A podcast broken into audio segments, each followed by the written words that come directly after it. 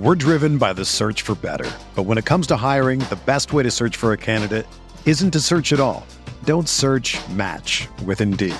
Indeed is your matching and hiring platform with over 350 million global monthly visitors, according to Indeed data, and a matching engine that helps you find quality candidates fast. Ditch the busy work. Use Indeed for scheduling, screening, and messaging so you can connect with candidates faster. Leveraging over 140 million qualifications and preferences every day, Indeed's matching engine is constantly learning from your preferences, so the more you use Indeed, the better it gets. Join more than 3.5 million businesses worldwide that use Indeed to hire great talent fast. And listeners of this show will get a $75 sponsored job credit to get your jobs more visibility at Indeed.com slash BlueWire. Just go to Indeed.com slash BlueWire right now and support our show by saying that you heard about Indeed on this podcast. That's Indeed.com slash BlueWire. Terms and conditions apply. Need to hire? You need Indeed. This podcast episode is brought to you by Coors Light. These days, everything is go, go, go. It's nonstop hustle all the time. Work, friends, family expect you to be on 24 7. Well, sometimes you just need to reach for a Coors Light because it's made to chill. Coors Light is cold lagered, cold filtered, and cold packaged. It's as crisp and refreshing as the Colorado Rockies. It is literally made to chill.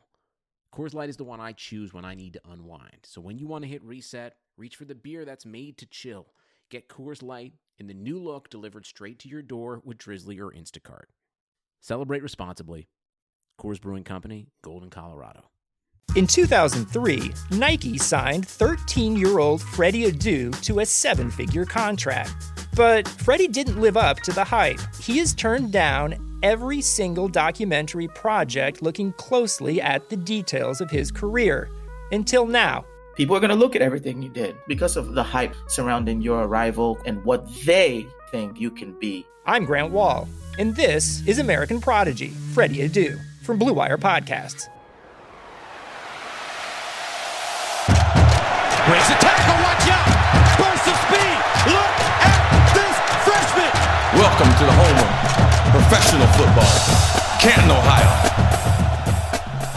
Hello and welcome to another episode of the College to Canton podcast, the perfect show for any and every college football and NFL fan. I'm your host, Travis May, and if you're joining us for the first time, College to Canton is a show where we talk about everything from college football recruiting to in season college and NFL breakdowns to NFL draft coverage, all the way to discussions about who should be in the Pro Football Hall of Fame. We always talk about some fantasy football since this is a RotoViz podcast, but we also make sure to dive into some real college football and NFL analysis too. Last week, I kicked off my Top 100 Rookies series with a podcast preview special. And if you go to rotoviz.com, you can start reading the five part series there this week. And really, if, if you're into college football, NFL draft coverage, and really all things NFL, there's plenty of content there for you to enjoy year round.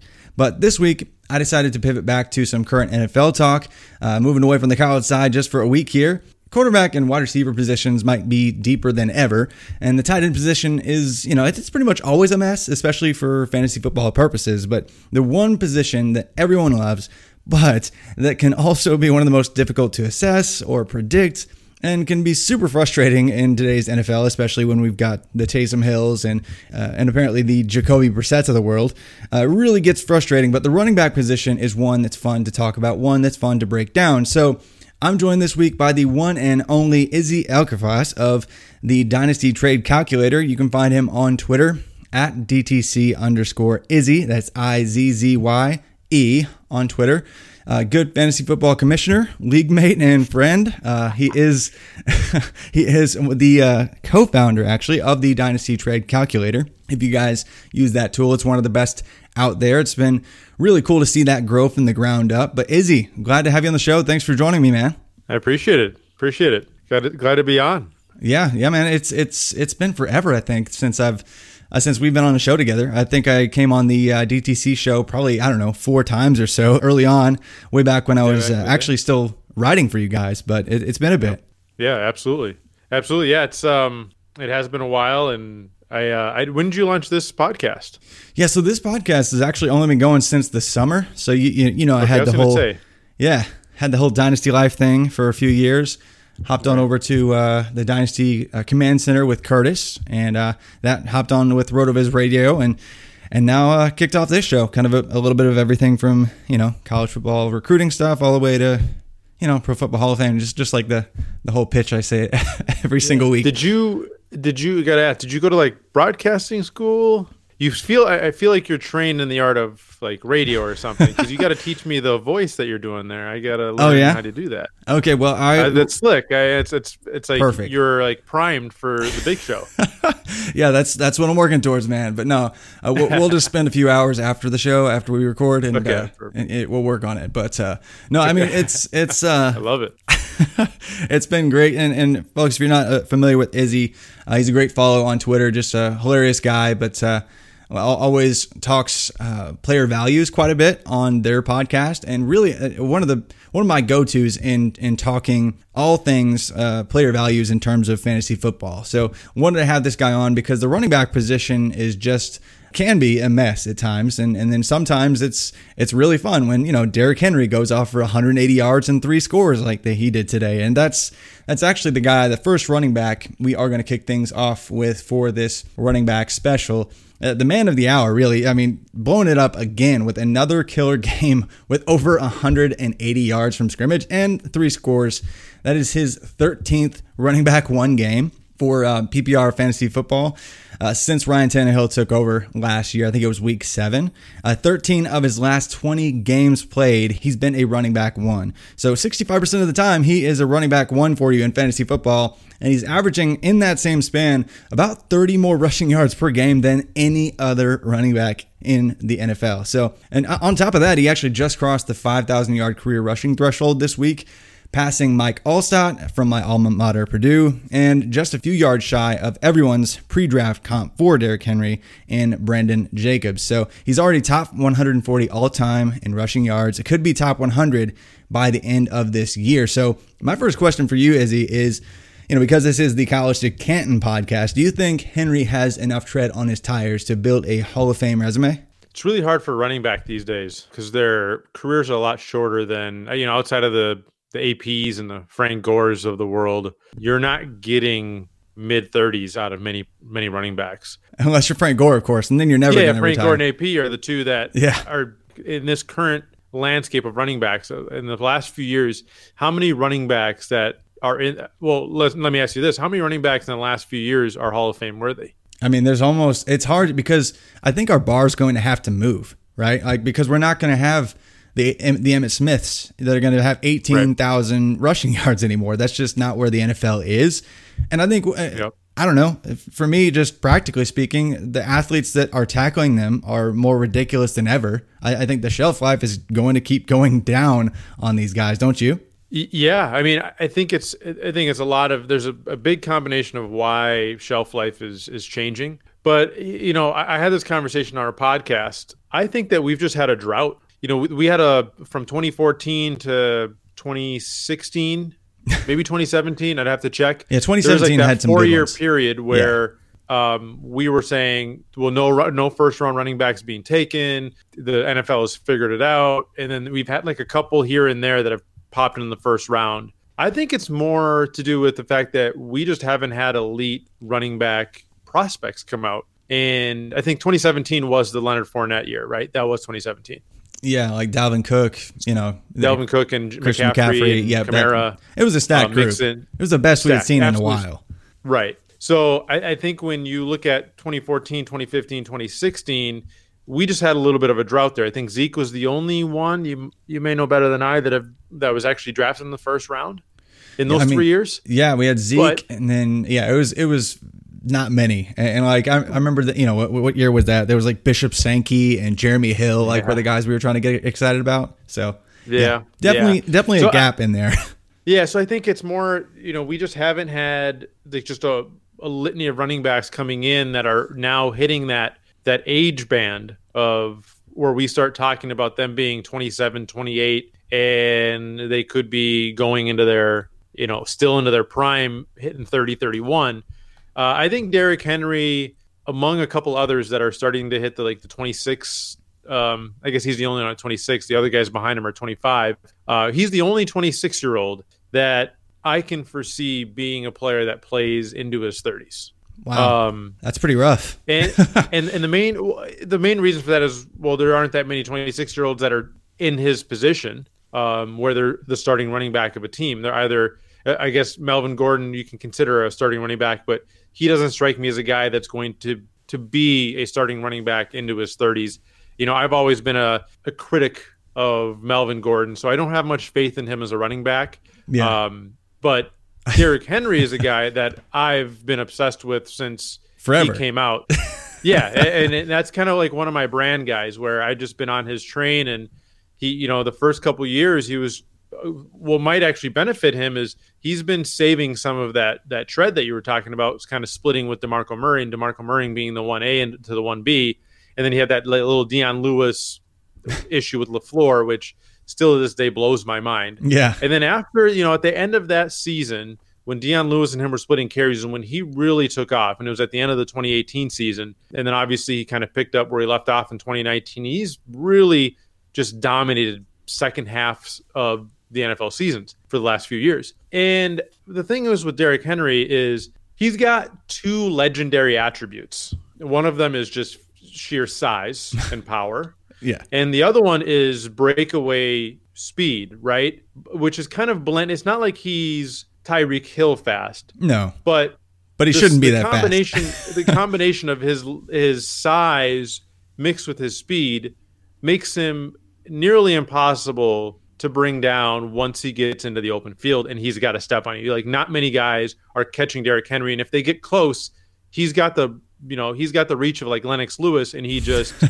is able to create that space and push off and make sure that he continues onto the end zone. He's going to eventually lose that legendary like power speed combination where he's able to take those carries because at the end of the day he's still a 4-5 5 guy, right? I think he Yeah. clocked in at 4-5-5, 4-5. Yeah. So he's not a short area burst guy, but once he gets a full head of steam then he's hard to take down. He'll eventually lose that 100 meter dash type speed, but he'll still have legendary power. Yeah. And I, I think that's So- that's what gives him different a, a different staying power than any of the other guys that are in his age group. I mean, like there are some other guys like you mentioned that are in that 25 to 27 group and we'll get to a few of them later here in the show, but I mean, it, could be because there weren't a bunch of other other running backs that have sustained greatness within this same window of time in that same age group. We could look at look back at his resume and go, you know what? He was the best running back out of that five year window, except for maybe Zeke. Like when it's all said and done, like that's. Do you think like even if he doesn't hit the you know 12,000, 13,000, 14,000 yards from scrimmage threshold, do you think there's an argument for him being you know maybe he he has two or three more 1500 yard seasons and he eventually has like a Calvin Johnson argument just because there there wasn't anybody like him in his era? Yeah, I think I think he's kind of transcendent in a way. We haven't seen a guy like him since. uh, You don't want to say Brandon Jacobs because he's not really a good example. Because Brandon Yeah. Jacobs was he was a big dude that ran fast. He was, but he wasn't a, like a pure running back. He was just an athletic marvel. Yeah. Right. Where Derrick Henry could have like that. And see, Derrick Henry's better than Eddie George. Eddie George was a Yeah. guy that just his yards per carry, his efficiency was really poor. was real bad. Uh, but a lot of it could have to do with the team that he was on and so on and so forth. But he's like Eddie George in the way that he's, you know, 6'3, 6'4, 240 in his prime. And he's just power back. But Derrick Henry has that breakaway speed. I'm not sure. And ob- obviously, another Tennessee guy. Now that I think of it, was Eddie George? You're a Tennessee fan, correct? Yeah, yeah, absolutely. I mean Was that's Eddie George. that, uh, that era he wasn't a he wasn't a breakaway speed guy. No, not at all. He was like uh, they just they just ran a bunch of power and he was just going to smack somebody at the line and fall forward and that's why his career yards per carry was like, you know, under 4. So, uh, it wasn't Yeah. pretty, but he just punished people. He knocked people out of the game with his strength. And so I feel like Look Derrick Henry has that plus way more speed. So I'm not sure there's been anybody in the history of the NFL that really looks like Henry or even close. Yeah, so Eddie George actually uh, ran a 4.49, uh, but I believe he did it at 225 pounds, and in his NFL prime, he was 240. So Yeah, he was not that fast Definitely say that. for most of his career. Yeah. So yeah, I mean, I, I look at Derrick Henry and I say he's got some room to lose his speed and still be a stud. Uh, and he fits in so perfectly with what they do. in Tennessee, and they've kind of built. You know, a few years ago, um, it started four years ago. They Tennessee really started focusing on their offensive line. Yeah, um, year after year, they brought in free agents. They drafted in the first round, and they ensured like we are going to. It was with um, who was before Vrabel? Was it Mularkey? Who was before? Oh, we had Mike Mike Munchak, Munchak, who was actually an offensive yeah, Munchak. line guy. So it started with him. So yeah. started with him. Like he wanted to have that pound, like, you know, jam it down your throat type of old school style. And Derrick Henry is absolutely perfect for that. And it seems like that's kind of been the identity of Tennessee, and he fits in so well. And Vrabel's kind of that old school guy too. And as long as they're successful, I don't see them going away from. And Tan, it's perfect because Tannehill isn't a guy that you want to have drop back 45, 50 times a game. Tannehill's not the guy that you build your team around, but he's a guy that can win you games if he's got a good team around him. So I, I don't see any reason why they shift away from Derrick Henry in the near future.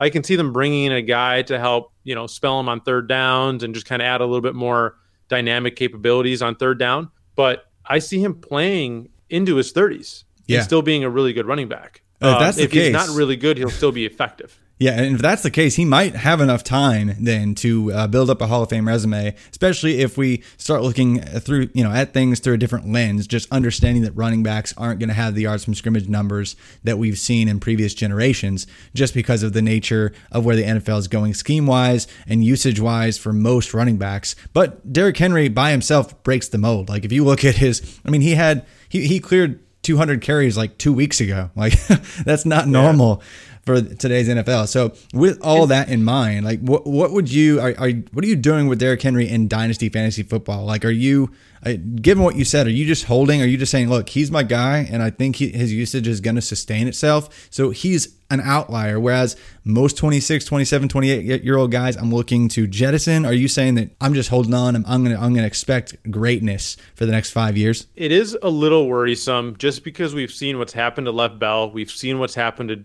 to DJ. We're starting to see like Zeke isn't as he does, he's not as poppy as he used to be. Right. And I don't know if today's game is just you know the defenders are bigger, the linebackers are bigger than they used to be. Everybody's just bigger. So does that just wear on these guys that are just jamming up the middle? I think it has to. They're like, not. They're not like the.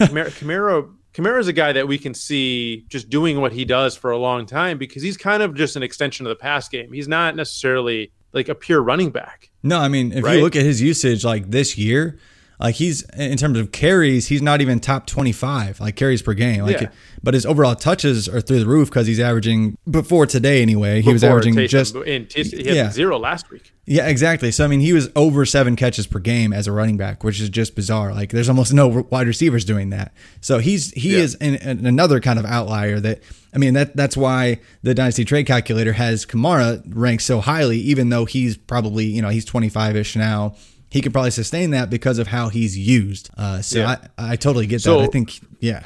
Yeah. So what am I doing with Derrick Henry is is ultimately what the and, and, this is really difficult. And I my philosophy, and you've been in a couple a couple leagues with me. Yeah. Is I, I try to have balance on all my teams. So I'm okay. I hate having players that are completely inflexible.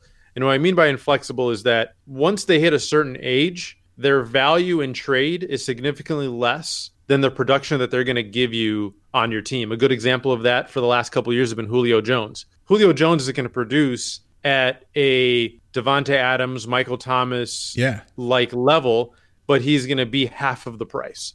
so why would I necessarily trade for half off when I can just ride him off into the sunset and just let him die on my team essentially. Yeah. I'm okay having one or two, maybe three of those guys as long as I have a nice stable behind them that I can just kind of filter in and out as they as these guys age. So once Julio's gone, it's not like I don't have anything behind him. Like uh, he wasn't just carrying my team. I have some young up and coming players. What I see a lot of people doing is that they have a lot of those guys on their team. So they might have gone into the last couple of years with Ty, AJ Green, and Julio Jones as their receivers, and they didn't have a stable behind them. And now they're just trying to figure out where it all went wrong. Uh, with Derrick Henry, I'm okay having that as long as your other core pieces aren't necessarily aging and inflexible. Because Derrick Henry is already semi inflexible because his trade market isn't very high, despite him being wildly productive. Yeah. because he doesn't catch passes. So you might have 12, 11 guys in your league besides you. Three out of the 11 might just say, I'm not touching Derrick Henry because he doesn't catch passes. Which Or is just that's fine. That's silly. yeah, that's the prerogative. They don't want him because he doesn't catch passes. So, bam, there goes three out of the 11 gone. Now you have the Aegis, which makes up most of my leagues where Yeah, like- once you hit a certain age, yeah, go ahead. And I was just gonna say, yeah, like 26 year olds are dead now in, in dynasty fantasy football, which is just hilarious. Yeah, for running backs, for sure. Like people are scared because they there isn't a good, a, a positive. So we have to understand. You and I have been playing this for a long time, right? We've Yeah. been playing Dynasty Long for. time. I've been playing for about 15 years. I maybe I'm guessing you're about over six because you've been in this industry for at least five. Yep. So when we were getting into this, running backs were still dynamite. You know, we were getting towards the end of you know the the APs, the Marshawns, the you know even at the end of Shaun Alexander. I don't know if you were around when Larry Johnson was just like being uh, you know playing Yeah. as a stud. Or like even like LaDainian Tomlinson, like that, there was a golden age there. Yeah, so there was like that golden age where these running backs were still playing in their late 20s, early 30s. We saw like Fred Taylor playing into his 30s. All that stuff was happening. The new guys, so like the new age dynasty where majority of the people are, they haven't seen that. Like they haven't had that taste of these running backs being studly into their late 20s, early 30s. There's just been like exceptions to the rule. Yeah. So they've given up on running backs. They they've seen like the Devonta Freemans, they've seen the DJs, they've seen the Lev Bells now. They've seen all these guys just kind of fizzle out and they start saying, okay, 26, 20, they're now too old. So your market for running back disappears at at 27. Yeah. People Yeah, are afraid which of him. is which so Derrick. Henry's a guy that I'm cool with hanging on to. Yeah. And to answer your question, I wouldn't be trading Derrick Henry. He's not going to get you anywhere near the value that you can versus production. And I don't see the offense changing. The only thing that we can't decipher, and we don't know if this is more of the last handful of years or if this is going to be the norm moving forward, is 27, 28 really the end of elite running backs? And do they start really hitting that wall? And does Derrick Henry stop performing at rushing king numbers? I'm betting that he can still do it for a couple more years at least, and he's going to be far more valuable on your team than he is going to be in trade. Yeah, I I think that's exactly where I am. And it's tough because I think most running backs wouldn't be, but because of who he is, how he plays, and really, frankly, th- that he's on the Tennessee Titans. If he was on any other team, I'm not sure I, I would feel the same. But I think that they are committed to that form of football, and so that makes him unique in that way. But I think we are gonna we are gonna find out, you know, if there is a sustainable way for most running backs to make it to that age. If we see another, you know, if you look at like the top 24 running backs according to Dynasty Trade Calculator, DLF, uh, of his rankings, you know, any kind of source that does Dynasty rankings, there's still like a half dozen or more guys that are 25, 26, 27 that are still considered pretty valuable assets in Dynasty leagues or uh, still considered good running backs that are like 25, 26, 27. It'll be interesting to see how they age out, like the Dalvin Cooks, like the Aaron Jones, like the Ezekiel Elliott's, like even Kareem Hunt or James Conner. You know, all, all these guys that we might see still have good seasons over the next few years, but I wonder where that new ceiling will be. But conversely, I mean, you mentioned we love youth in Dynasty Fantasy Football. So, like, there are a bunch of younger running backs still in the past few years worth getting excited about. And obviously, we a few weeks ago we talked about the elite guys like Christian McCaffrey, Saquon Barkley, Alvin Kamara, you know, Josh Jacobs. But uh, you know, this this new generation, this rookie class this year was supposed to be incredible. But I mean, it's it's been kind of just okay, right? Like Clyde Edwards-Hilaire looked great, like incredible for maybe six or seven weeks, and now it's not trending necessarily in that direction. Uh, D'Andre Swift kind of hasn't. I mean, he, he in the past few weeks maybe he's kind of come up. And J.K. Dobbins, Jonathan Taylor, like guys like that that we were super excited about, and especially even Cam Akers. Like guy, there was a there was a top five that should have exploded, uh, and they're they're still valued pretty highly just because we you know we value running backs like crazy in fantasy football. But I, I'm kind of disappointed in all the top five or the guys that were supposed to be the top five. Like, why should actually anybody, considering how well Antonio Gibson has played, why should any of us that play fantasy football value any of those other rookies, you know, higher than Antonio Gibson? I mean, uh, the draft capital for one is pretty big. Uh, when you're talking about the early, for you know, day day one, day one guys for sure. And I think Antonio Gibson is one of those guys where the the field was split on him. right? So you had, and it was it was very lopsided. So most players, most dynasty players, were skeptical of Antonio Gibson. I think a lot of Um, people I were. was- Most real football I people was one were. of the yeah, right.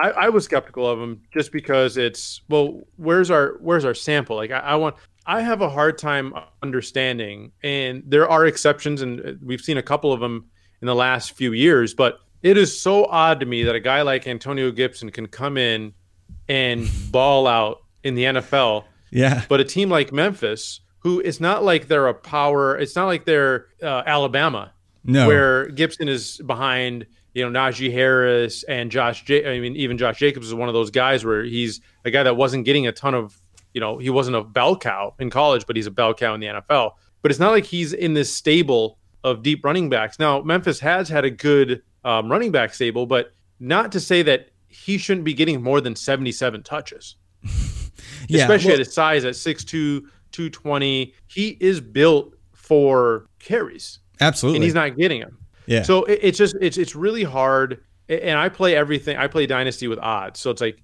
what are the odds that a guy that only got 77 touches in college, despite how good he looks in those 77 touches, and despite how efficient he was in those 77 touches, what are the odds that he comes in as a third round pick and ends up being a top 12 Dynasty asset? Yeah, it's pretty rare. I They're mean, low. like They're it, low, it doesn't yeah, happen. yeah. I mean, there were. Yeah. I understand the skeptics. Like I was actually one of the one of the guys that was really high on Antonio Gibson. I was like, I was pumped to get. I, I wanted to see his combine because I knew he was ridiculous.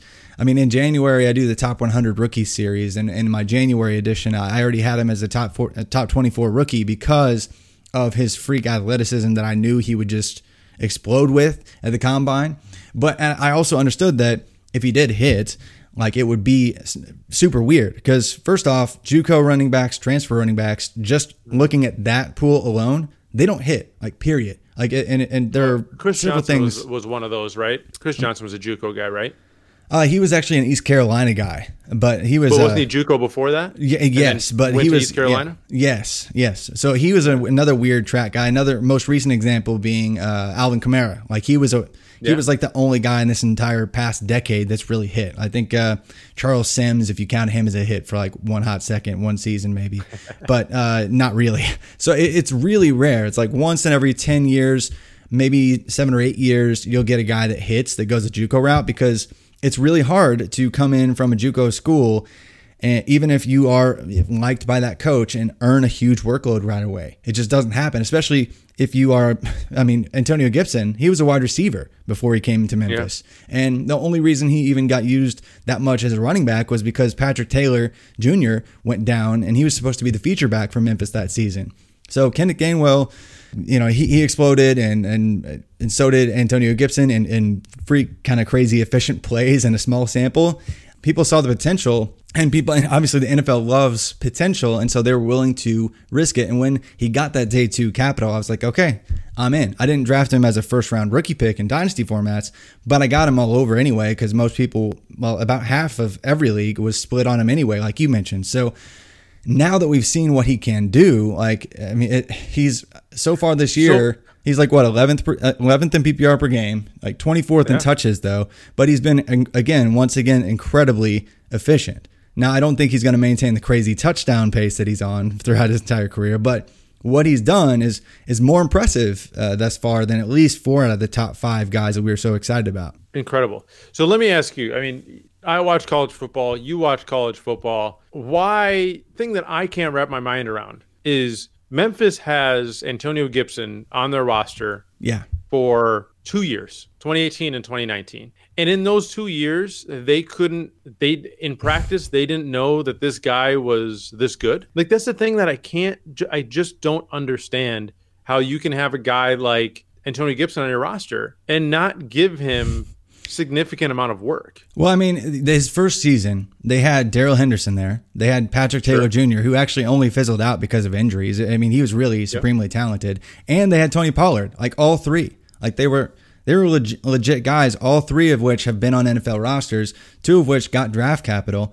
Uh, and then Kenneth Gainwell last year, he showed that he's going to be uh, a guy that gets draft capital too, probably around three capital next spring. So it's not like he was playing with a bunch of scrubs. Like there were NFL talents that he was playing alongside, and he was converting positions all, all the while at the same time. So it's I, I get the hesitation, especially when there's pressure at, at, you know, Mike Norvell was working towards his next job. Like he's now at Florida State because he kept dominating at Memphis. Like he was, he, he had a, a reputation to uphold. He had a, a 12 and 2 target to go for to get him his next job. So I understand like when it's college football is a little bit different because these guys are climbing these ladders. These guys in these, uh, you know, group of five conferences, like these coaches, any mistake they make can get them off the, the coaching track for a power five huge paying gig. So I understand like the the hesitation to take this JUCO guy that okay he's a cool weapon but just give him the keys to the offense. And obviously the the Washington football team was in a position this year they're like look we don't even care you're our best playmaker just go do stuff. And I, yeah. that's what I yeah, love. No, absolutely. They figured out. And, and here's the thing I'm more comfortable with Antonio Gibson than I am with James Robinson for a couple no, reasons. That makes sense. Um, Absolutely makes sense.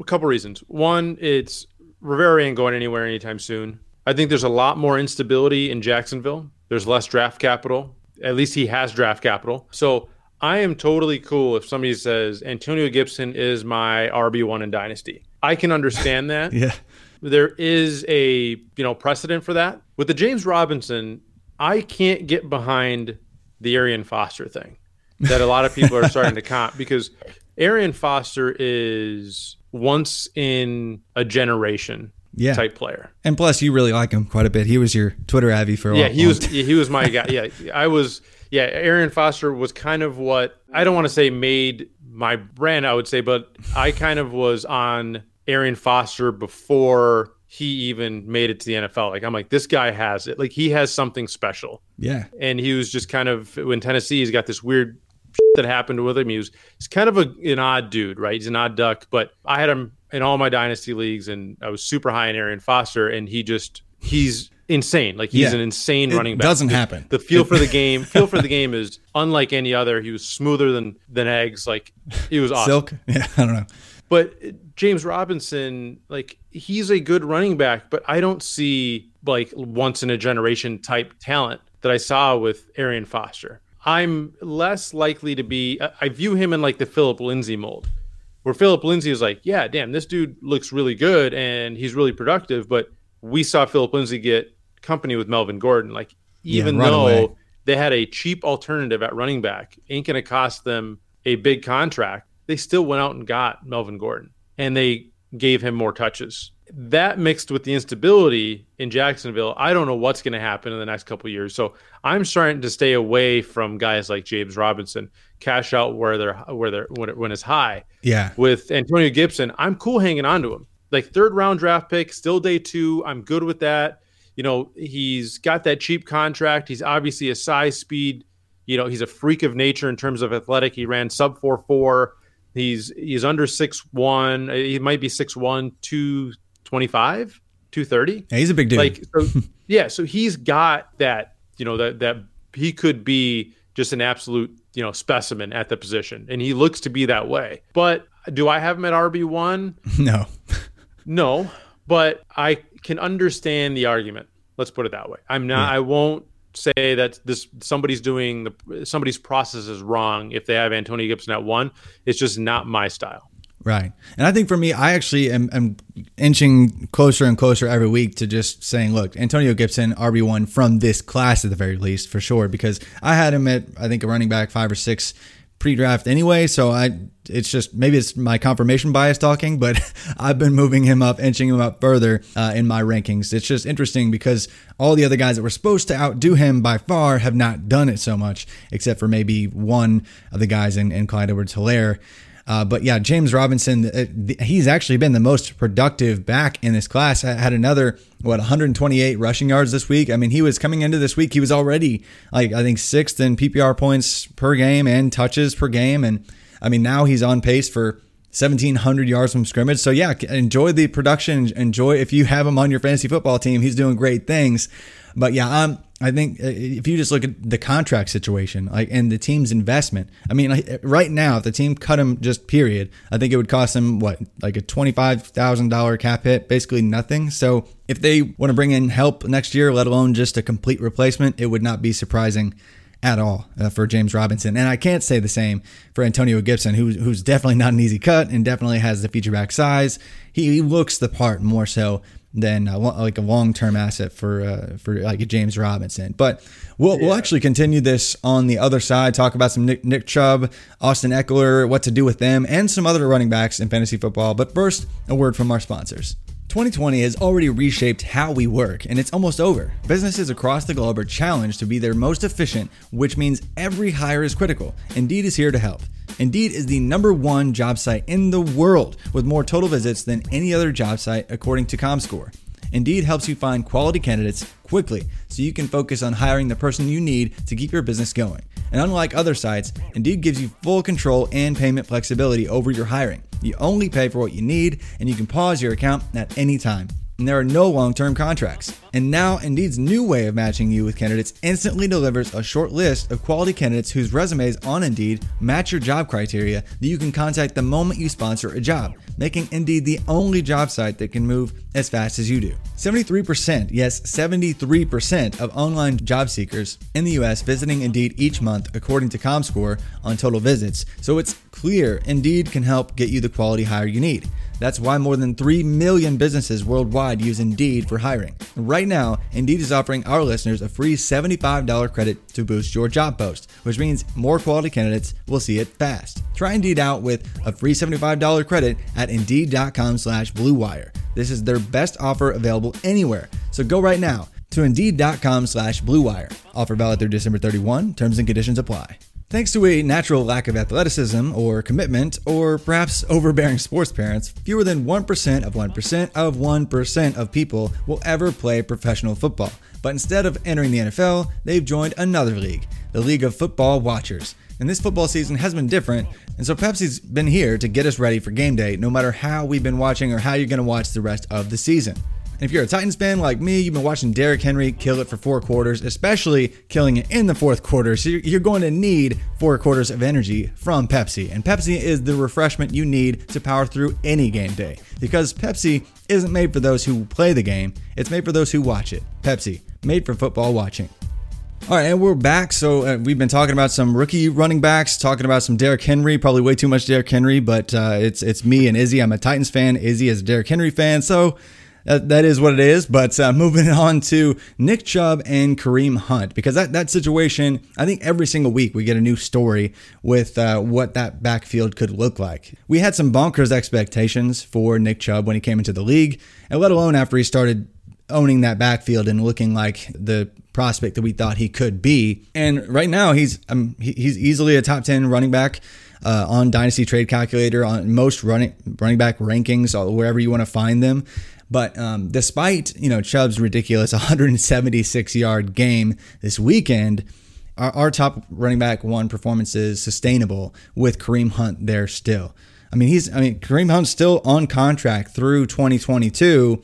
I mean, there's no cap, really, no significant cap hit if the team wants to cut bait after 2021, but still, he is there. And if you look at the split, Chubb's averaging outside of this past week anyway, about a full touchdown less in terms of fantasy points uh, when Kareem Hunt is playing with him. So are you concerned uh, this like short term, long term with Chubb, or are you just going with it anyway, thinking the talent wins out and, and we see more weeks like this week where Chubb's just the guy anyway? Yeah, for me, it's all about volume. And regardless of Kareem Hunt there. So here's what Kareem Hunt does to Nick Chubb's volume. He just takes away those few receptions that he gets, which yeah. sucks, which makes him more like a Derrick Henry type player where he might catch a pass or two in a game, but he's not going to be a focal point in the offense in the receiving game. And he's, you know, where Nick Chubb isn't Derrick Henry, is Derrick Henry gets all of the carries or significant like 90% of the carries, where yeah. Chubb only probably gets like 70%. Yeah. Still a lot of carries though. My, yeah, my my thing is as long as he's getting between 16 to 20 touches a game, Nick Chubb, and this is once again, i am a huge Nick Chubb fan. He's what Derrick Henry and Nick Chubb are like my. And I don't know what it is about guys that can't catch the football. Apparently, I like them, but um, you know, Nick Chubb to me is just he is such a good running back, and he's getting you know those 16, 17, 18 carries a game, which I'm good with. That's that's fine. Like Nick Chubb can get you 100 yards doing that, and he.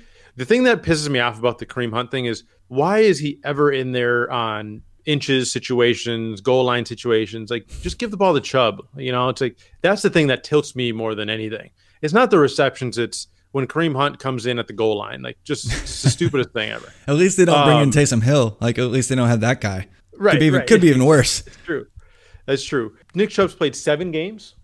Yeah, Right? uh, including today, it's seven games. He, I mean, prior to this week, he, was averaging 16 and a half touches per game. It, his average is around 17-ish, 18-ish now. I'm But- good with that. And Yeah. he's what? He's had 500 yards hard games, you know, with Kareem Hunt there. So I get it. You lose those probably what four to five points a week because of Hunt. I mean, it's really if you, it's like he's probably going to have two or three less catches per game, like you mentioned, and maybe two to four carries less. I mean, if you look at their game splits, that's almost exactly what it is. I mean, he's it's like a 23 touch guy versus probably a 19 touch guy. Like that's the difference. Maybe 18 touch guy. So it still it Yeah. takes the the cap off. Like he, he's probably not going to be the, the running back one overall. But for me, I, I think I'm same boat. Like uh, he's the better of the two, and he's still going to get a lot of work. He's going to get enough work, and he's an incredible talent that's probably going to score highly in terms of fantasy points over expectation because he's just better than everybody anyway. So I I, mm-hmm. I don't have a problem. Keep, keeping him in my running back one rankings, like especially, I, I would not understand it if somebody had him outside their top twelve. Like, wh- where would you think he would be for you?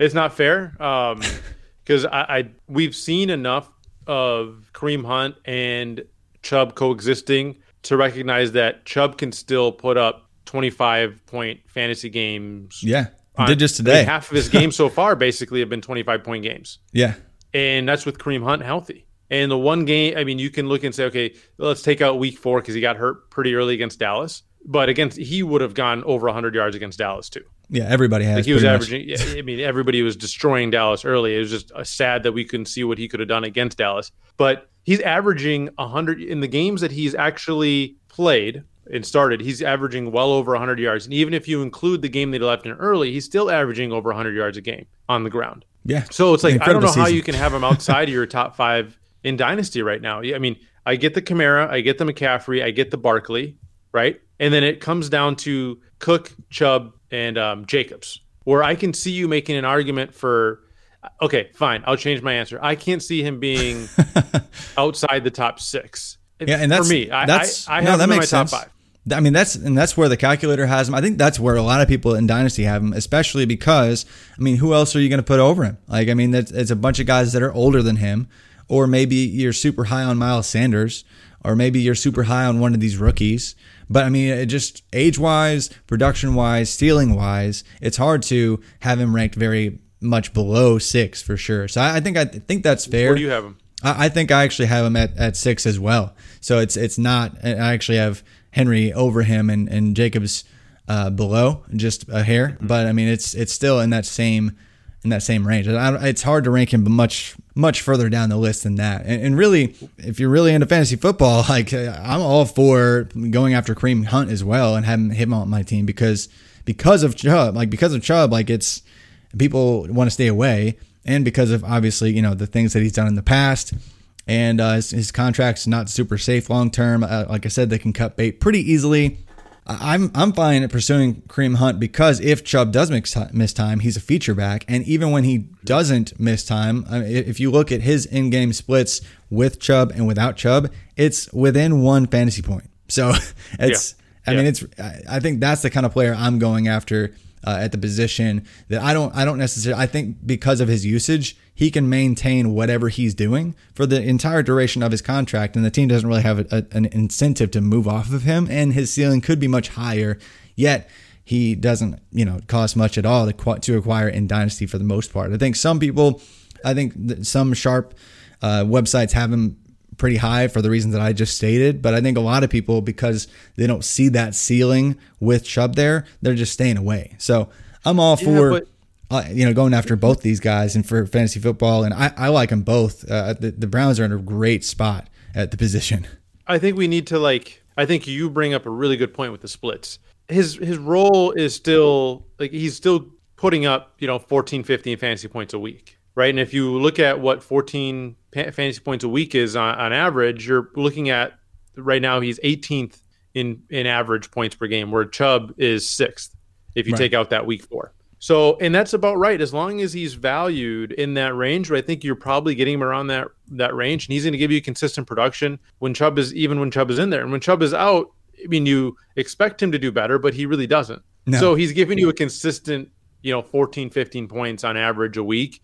And he's durable. Like one thing with Kareem Hunt throughout his career, he's been pretty durable. So it's nice to have that guy that you can plug in every single week and he'll average, you know, 14 points a week and and just be happy with it. Yeah, and I think that's that's okay. And really, uh, it's it. Part of it is that the games he you know didn't have Chubb there, he actually just didn't find the end zone, uh, so that kind of skews the results a little bit. But I think the, the, No, the ceiling is definitely still there.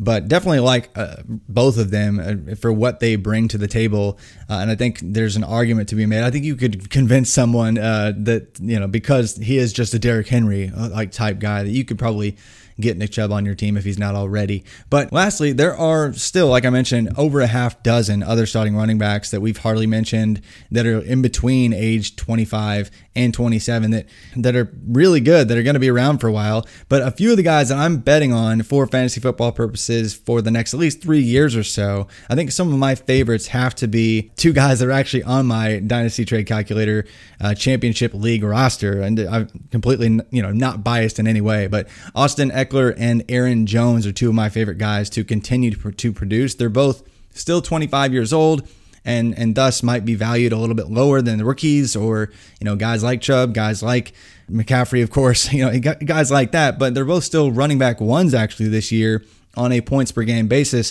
thanks to you know Ekeler's ridiculous 130 yards from scrimmage, 11 reception performance this week. So, what are you doing with the, both of those guys in dynasty fantasy Yeah. formats? So Aaron uh, Ekeler to me is I'm more comfortable rostering Austin Ekeler. One, he he's cost less, and two, at worst, he's a team. So if they bring somebody in like a la like they had with with Melvin, he's just a an HGH version of James White, right? Yeah, I mean he's really pumped up. He's a high reception guy. He's not going to have 150 rushing yards, but But so he's got a good floor. So I, I love that with with Ekeler. Um, the thing with Aaron Jones that I don't necessarily understand. Well, one the way his cost is, but I hate the fact that Jamaal Williams just continues to just be a thorn in his side.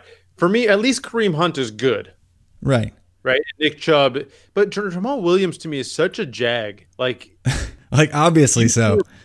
Yeah, you can replace. Like I watch Jamaal Williams, and I'm never like, "Wow." You know, I never, I've never said "wow" when Jamaal Williams has touched the ball. You know, I'm pretty sure you still have a pinned tweet about this, don't you? Yes, but I've never, I'm never, I'm not taking it down until that guy gets cut. Yeah, Like, for those that don't follow Izzy, it's this is the tweet. It, this is I think you've had it pinned for like forever at this point. It, it's if you took all of Aaron Jones's strengths and all of Jamaal Williams' strengths and put them into one player, you'd have Aaron Jones.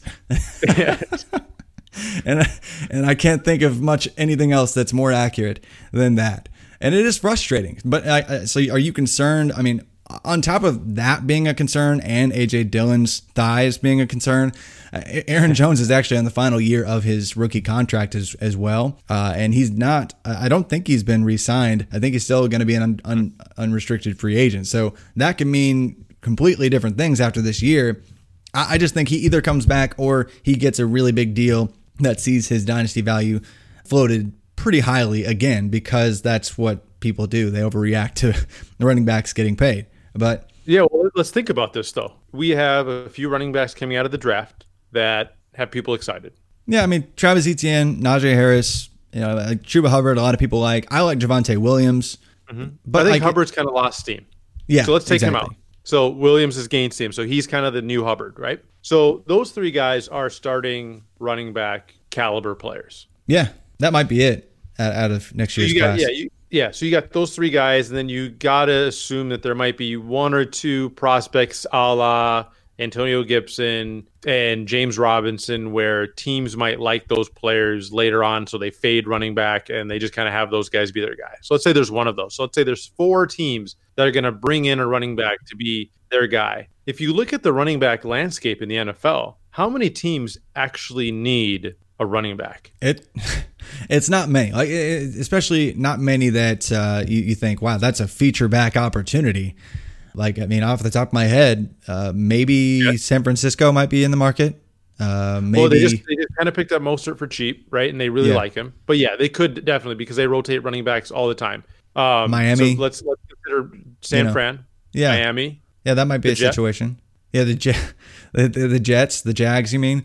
But yeah, they might be in a in for a, a search there. Uh, but yeah, there's so not got, a whole lot uh, of obvious situations that you're like, man, that's that's a clear feature back workload just waiting to happen. So I get it. So is that really your prime primary concern with Aaron Jones? Like if he just, especially if he does, if he's not re-signed by Green Bay? Yeah, I just don't. I, I I'd rather have the known than the unknown in free agency. At receiver, the receiver position is different. I kind of I do get excited when receivers hit the market. With running backs, I get nervous because you don't know what team's philosophy that they're going to land. Are they going to land to a philosophy where they're going to be they like having multiple backs and you got a committee issue? If that's the case, then yeah, Aaron Jones to me it, it, it's a concern, right? Which is why I was concerned about all of these rookie running backs in terms of year one production. All of these rookie running backs went into a situation where they kind of had committee situations yeah. There was no clear, hey, he's the guy. You know, yeah. Jonathan Taylor had Mack. Oh man, um, and imagine if Mack was still healthy right now. Like it'd be even yeah. worse. Yeah, absolutely. It, Damien Williams was before COVID. It was supposed to be Damien Williams and Clyde. Yeah. So that and was now it's Bell and Hyde or Bell and yeah, you had, uh, Edward Helaire. Dobbins. Yeah, you had Dobbins and, and Ingram. You had Akers and Henderson. Yeah. You know, you had Swift and and Kerryon and AP and it's just like where Aaron Jones is going to go. Like there aren't many like oh sh- he's the he's getting twenty uh, here he's, he's get 20 25 carries a game. That's it. He's their guy. Yeah. Um, and he's not really in that situation now.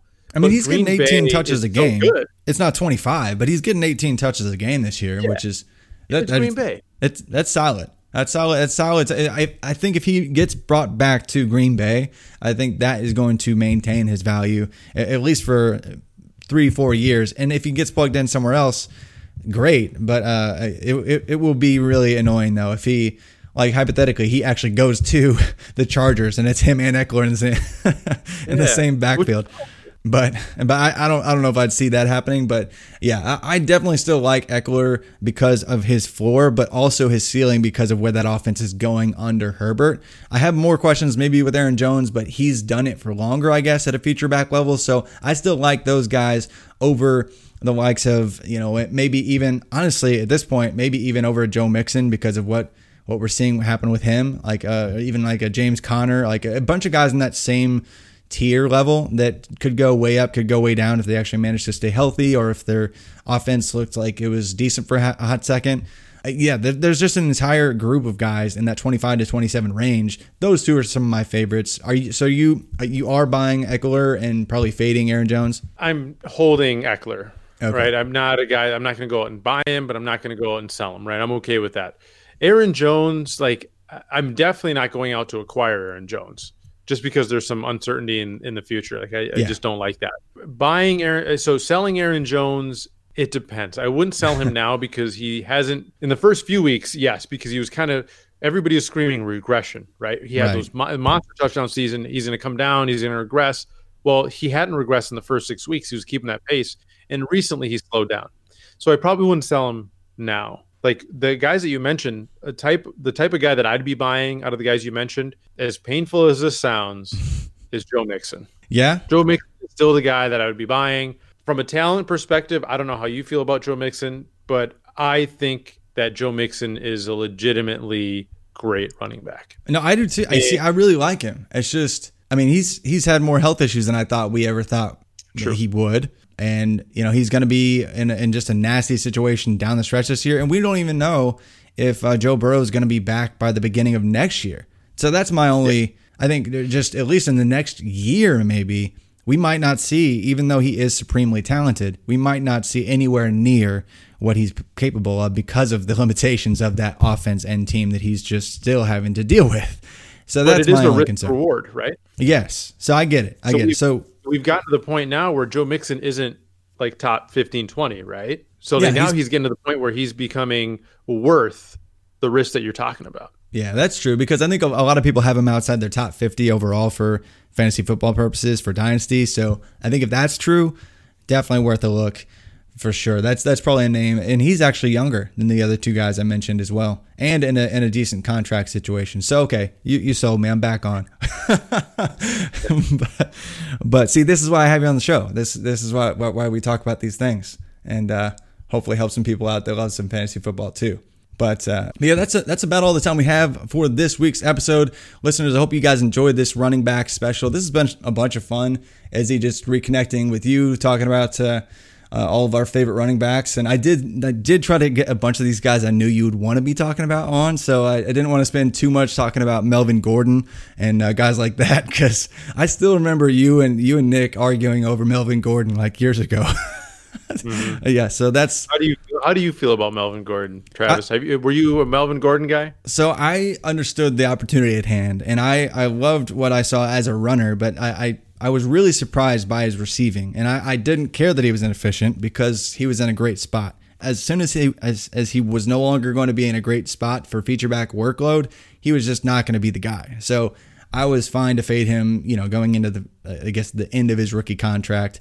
And I'm glad that I did anywhere that I could because he's not, uh, not what, what I think anyone wanted him to be, but uh, a, a, guy that uh, I still remember you didn't, uh, you didn't like very much. I think he was averaging like three yards a carry early one season. You were just, you were out. Well, I, I, he's a ticking time bomb. Like this guy, to me, isn't a, a bell cow. Like it's a ticking. I'm watching this guy and I'm like, he's not it yeah. So he's a ticking time bomb.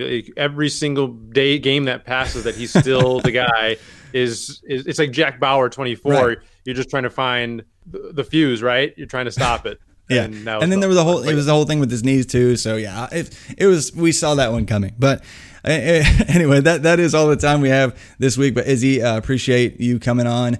Uh, anything more you want to kind of plug before uh, we hop off? Besides, you know, the the podcast and uh, where people can find you on Twitter. Uh, no, you can find me on Twitter at DT, DTC underscore Izzy. I really don't put a lot of good content on Twitter. I just kind of fart around on Twitter.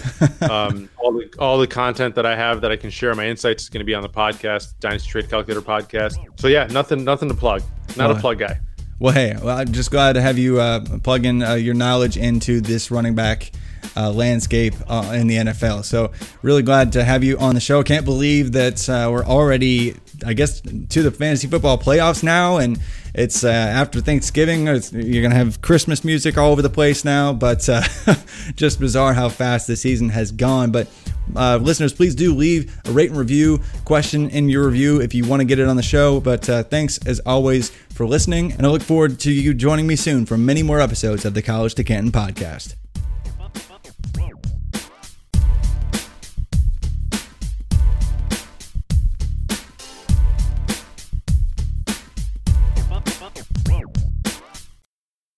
Football is back in full swing, and you might not be at a game this year, but you can still be in on the action at BetOnline. BetOnline is going the extra mile to make sure you can get in on every possible chance to win this season. From game spreads and totals to team, player, and coaching props, BetOnline gives you more options to wager than anywhere else. You can get in on their season opening bonuses today and start off wagering on wins, division and championship futures all day, every day. Head to Bet Online today and take advantage of all the great sign up bonuses. And don't forget to use promo code BLUEWIRE at betonline.ag. That's Blue Wire, all one word. Bet Online, your online sportsbook experts. Nobody builds 5G like Verizon builds 5G because we're the engineers who built the most reliable network in America and the more you do with 5G, the more building it right matters.